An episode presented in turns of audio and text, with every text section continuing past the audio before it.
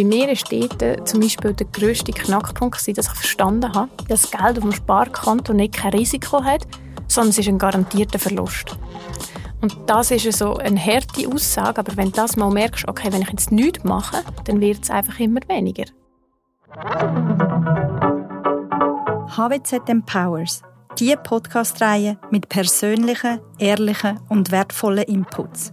Mit HWZ Empowers möchten wir Grenzen überwinden und Diversität in der Wirtschaft nachhaltig fördern. Wir bestärken und ermutigen euch, auch mal Komfortzone zu verlassen.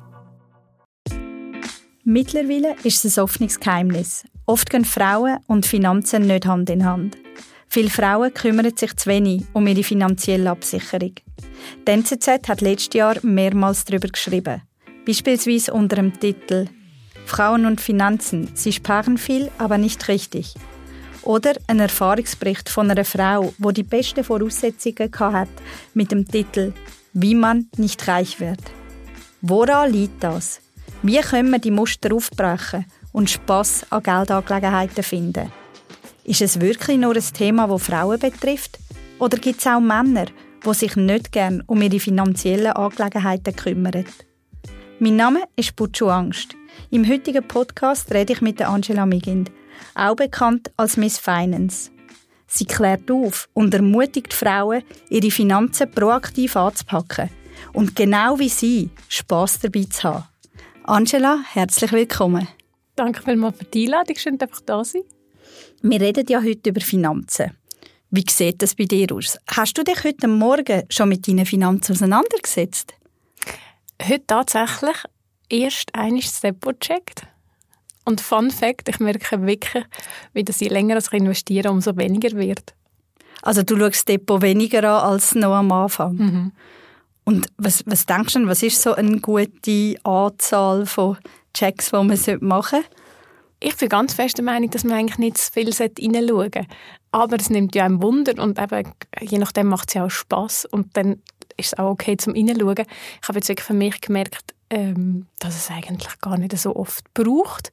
Ich sage jetzt, also wenn du es schaffst, irgendwie nur einmal in der Woche hineinzuschauen, ist das sicher cool. Wenn es sich aber für dich nicht so gut anfühlt, dann schaust du jeden Tag rein. Wenn es sich aber nicht gut anfühlt, jeden Tag hineinzuschauen, weil es halt so kurzfristige Schwankungen macht, dann nachher ähm, machst du es so.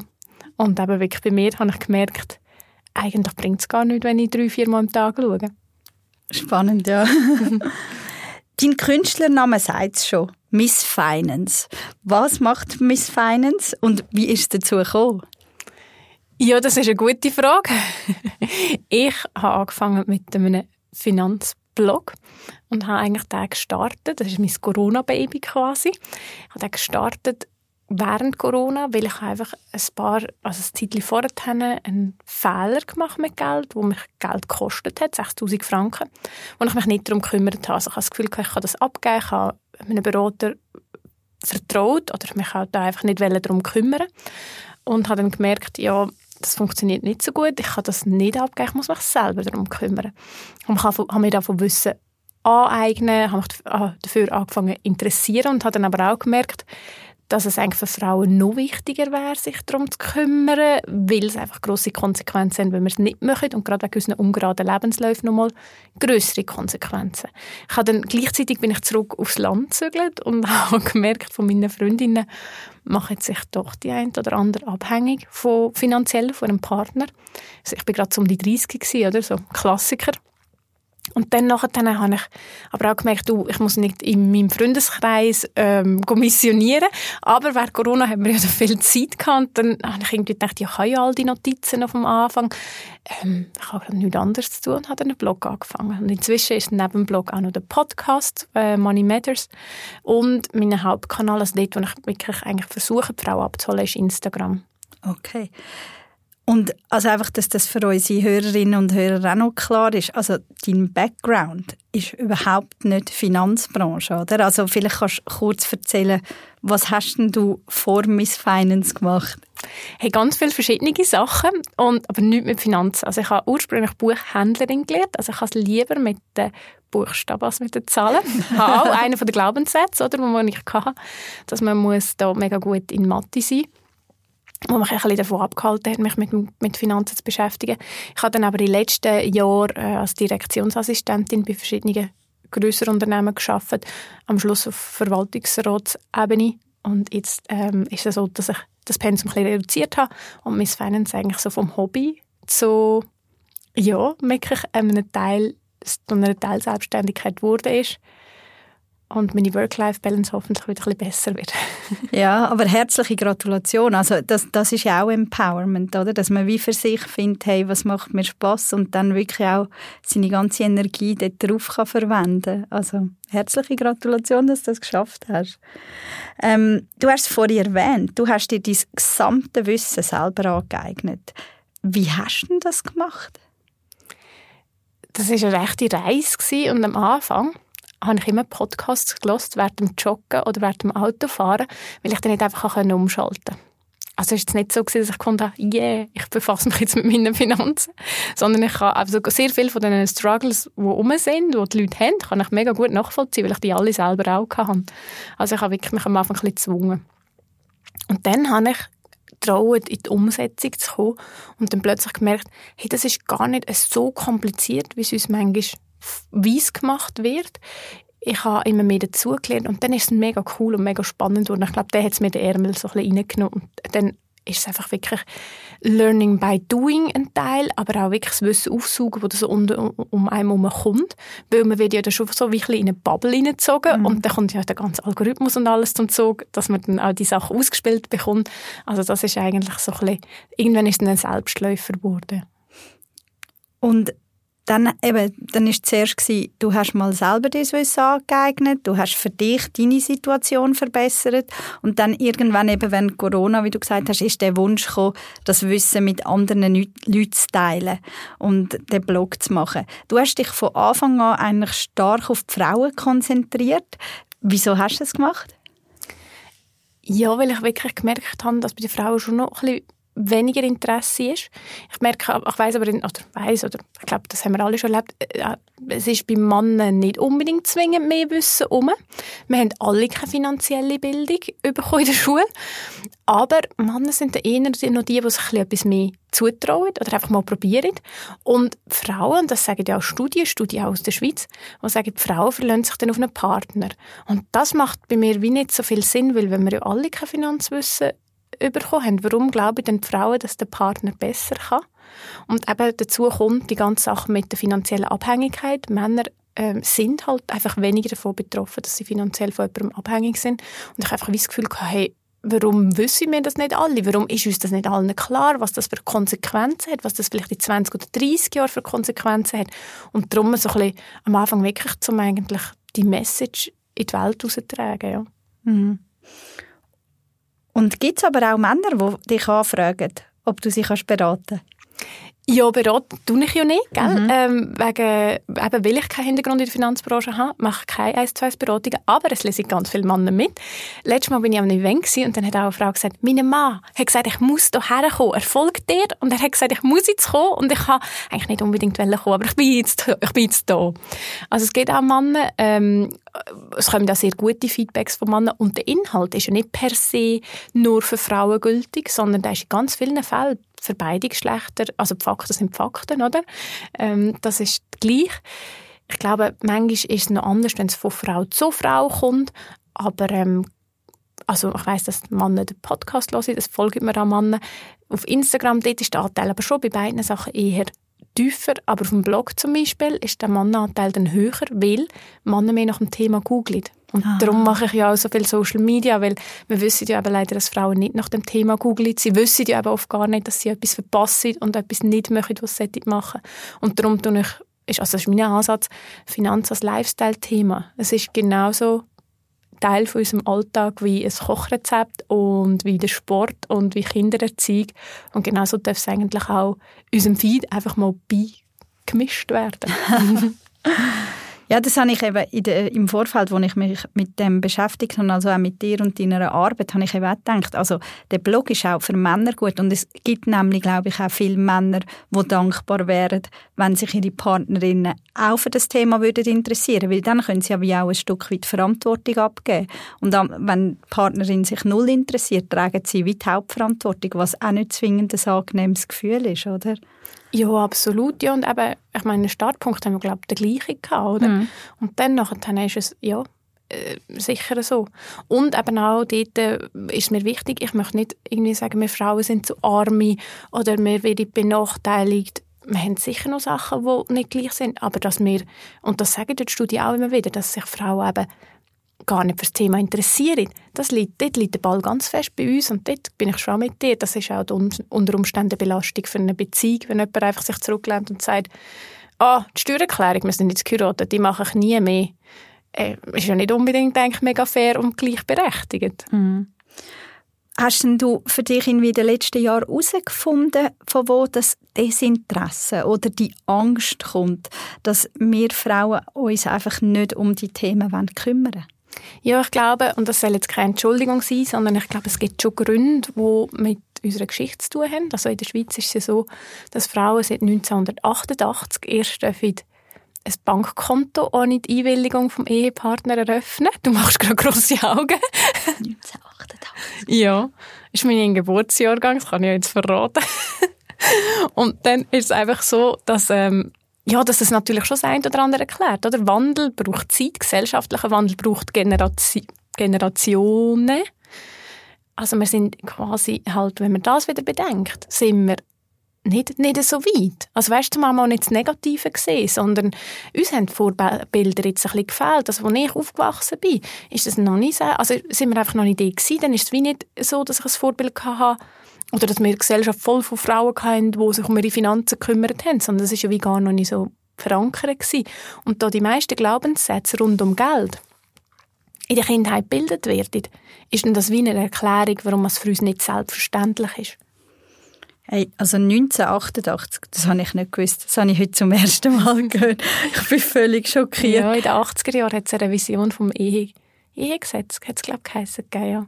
Und vorher haben wir kein Bankkonto dürfen haben? Also schon, wenn du nicht verheiratet warst, du hast auch eins dürfen haben, aber dein Mann hat eingewilligt. Okay. Also, also es ist wie in Saudi-Arabien. Also, nein, dort dürfen sie wahrscheinlich nicht. nein, also so schlimm wahrscheinlich schon nicht. Und du hast ja wahrscheinlich einen netten Mann gehabt, der das mitgemacht hat. Aber ja, ich meine, weißt, wenn du denkst, Frauen Stimmrecht. Mm, yeah. Also, wir haben einfach eine Geschichte. Und es ist auch so, dass ähm, in die Jahrhundertwende, dort, jetzt habe ich die genaue Zahl nicht im Kopf, aber dann ist die Frau wirklich als Mündel vom Mann im Gesetz. Mhm. Ja, speziell, was es da für alles ähm, wenn man so ein bisschen über, darüber redet, dass man eigentlich so die finanziellen Themen selber soll an die Hand nehmen als Frau.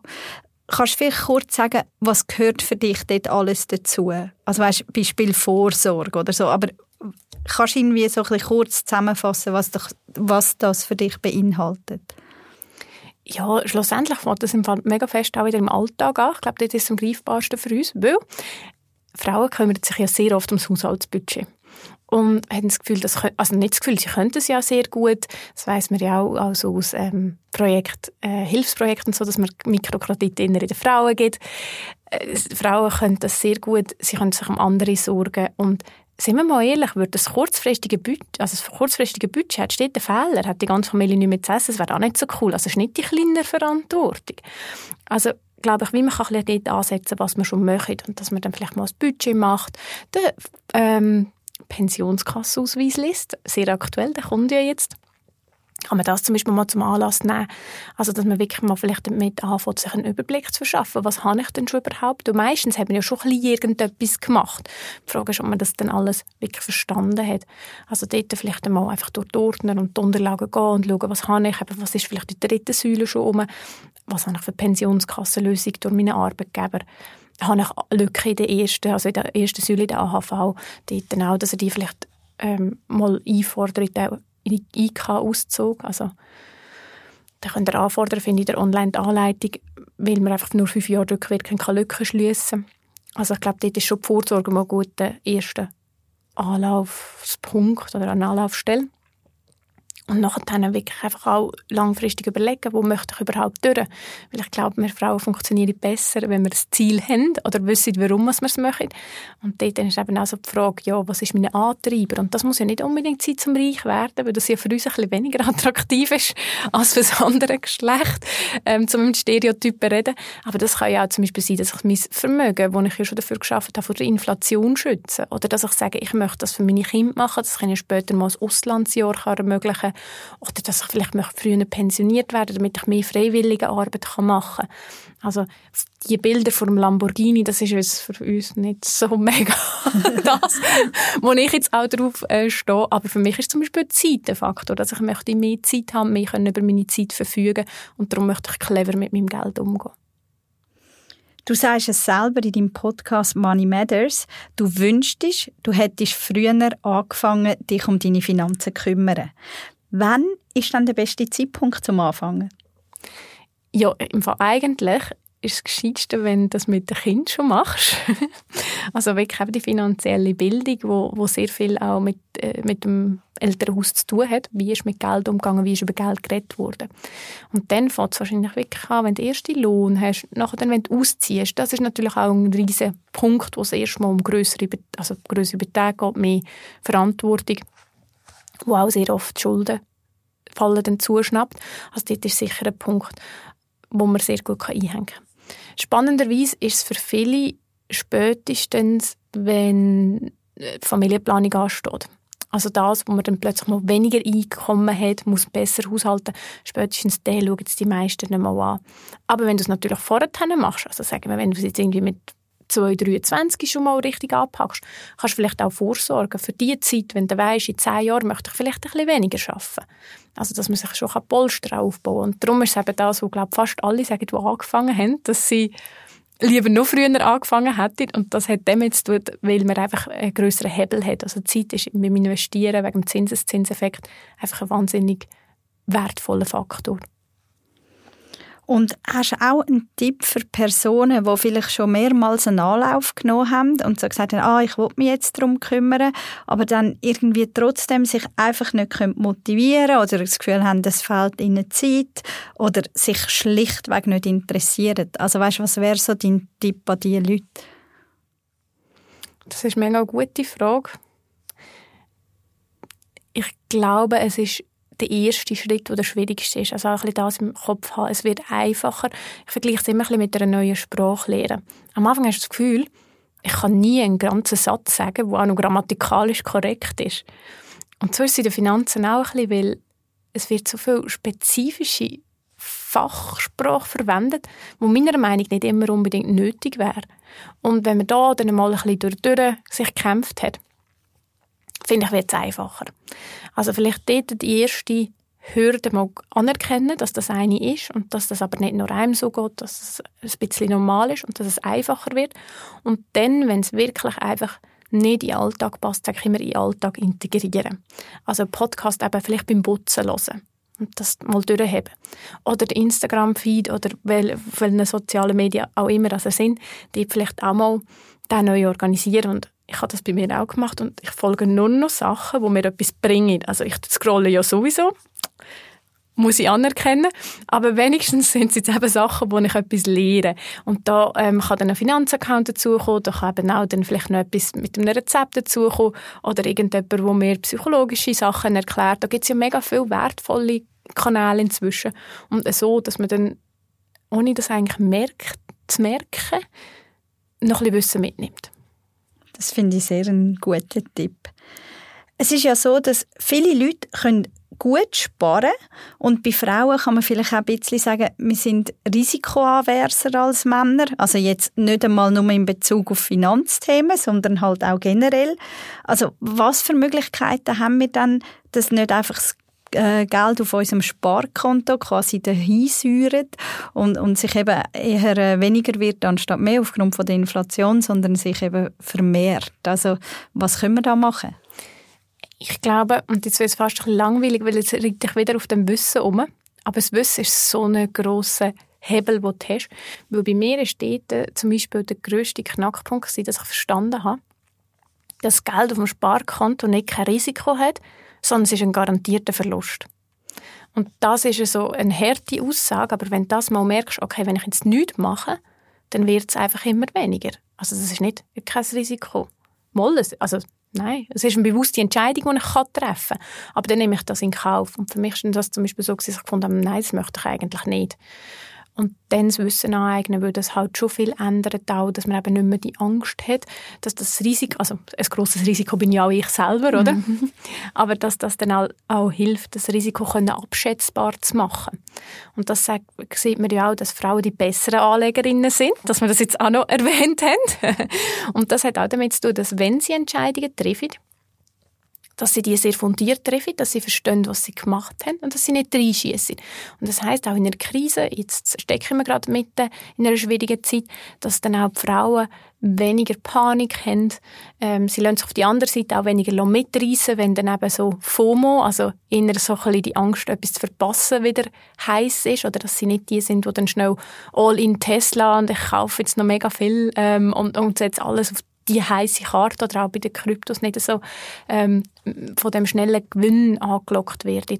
Und ich glaube, dort auch wieder zum sehen, es hat beide Seiten und wenn wir uns in der Mitte würden treffen, wäre es wahrscheinlich ideal, aber dort äh, hilft es verstehen, sehr fest, dann zu kalkulieren, was mache ich, was stimmt für mich und da wieder ist jede Person auch sehr anders. Hm.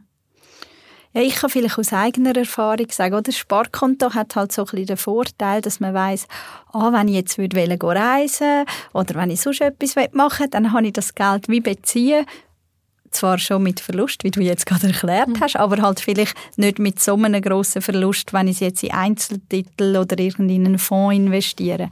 Und gibt's denn dort, also weißt, sagst du irgendwie, nein, das ist absolut okay, ihr dürft beispielsweise einen bestimmten Amount auf dem Sparkonto haben, aber trotzdem wie das drüber, wo ihr wisst, das braucht ihr nicht, macht einfach mehr Sinn zum Investieren. Ja, absolut. Es ist natürlich mega schwierig zu sagen, es ist der oder der Betrag. Ich würde jetzt gerne etwas konkret sagen, aber nur schon die Aussage, was ist viel Geld und was ist wenig, ist ja für jede Person mega anders.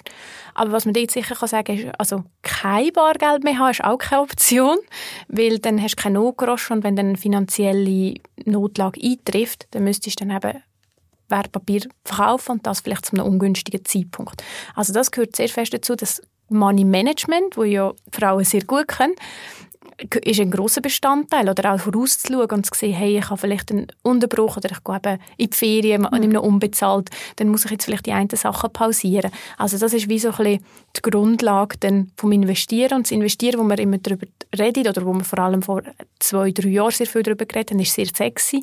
Aber eigentlich kommt vorher dann wie noch ein mega grosser Teil, wo es einfach um dich geht, wie gehe ich mit Geld um, ähm, eben zum Beispiel schuldenfrei sein, mhm. müssen wir vielleicht auch mal noch erwähnen. Also das ist auch ein Punkt, bevor man irgendwo überhaupt weitergeht, dass man über äh, zuerst die Schulden los wird und dann sich auch hinterfragt, warum habe ich die Schulden, was ist falsch in meinem Umgang mit Geld.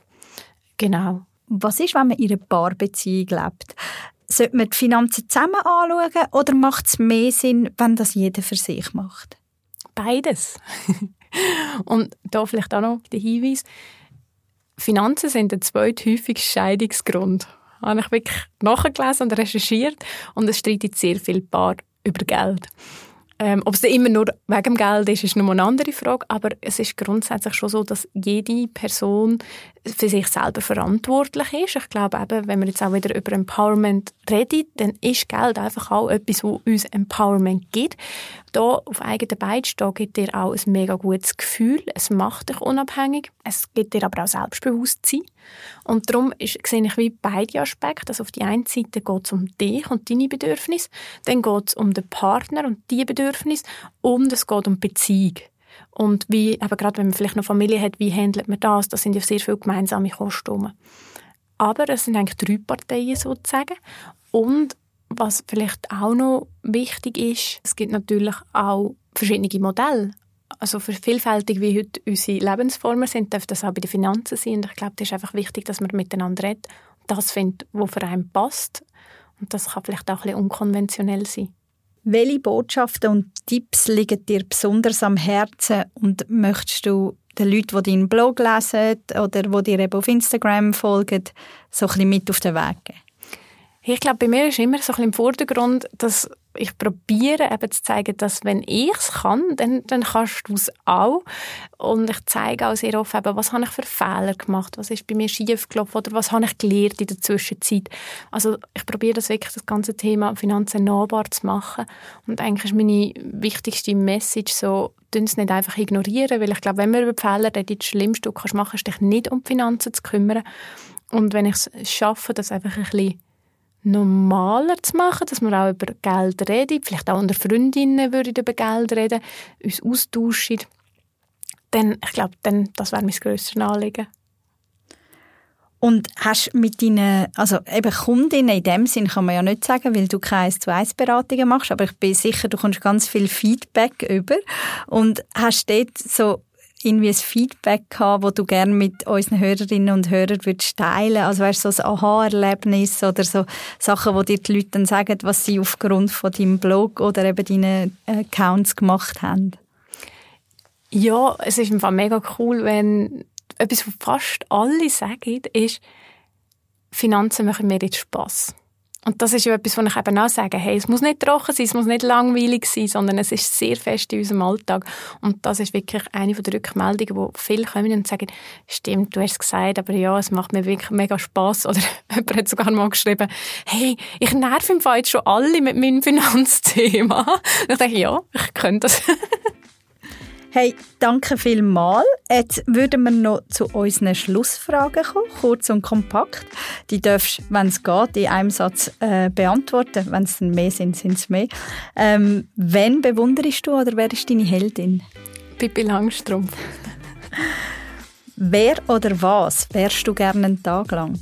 Ich wäre gerne ein Büsi für einen Tag und kein Bauernhof-Büsi, sondern mit mir oder so. so gemütlich Stube Büsi. äh, die beste Entscheidung in deinem Leben? Das finde ich mega schwierig, weil das Leben ist irgendwie so eine Summe von Entscheidungen. Und darum, ich weiß nicht. Definition von Karriere? Es hat für mich in den letzten Jahren sehr fest geändert. Und darum fällt es mir schwer, das jetzt so kurz und knapp zu sagen. Ich glaube, dass wir sehr fest daran arbeiten, sind, dass Karriere eben nicht mehr das Bild generiert, das wir davon hatten, vom vielleicht im Anzug im Büro sein, vom Morgen am 7. bis am Abend am 8. Und ich hoffe, dass das in Zukunft wirklich dann ein bisschen unkonventioneller ist und trotzdem anerkennt. Danke vielmals. Äh, es hat mega Spass gemacht. Bist du da gewesen, Angela? Ähm, ich habe viel gelernt nochmal und ich hoffe, es geht unseren Hörerinnen und Hörern auch so. Danke vielmals. Tschüss, Burcu. Ciao.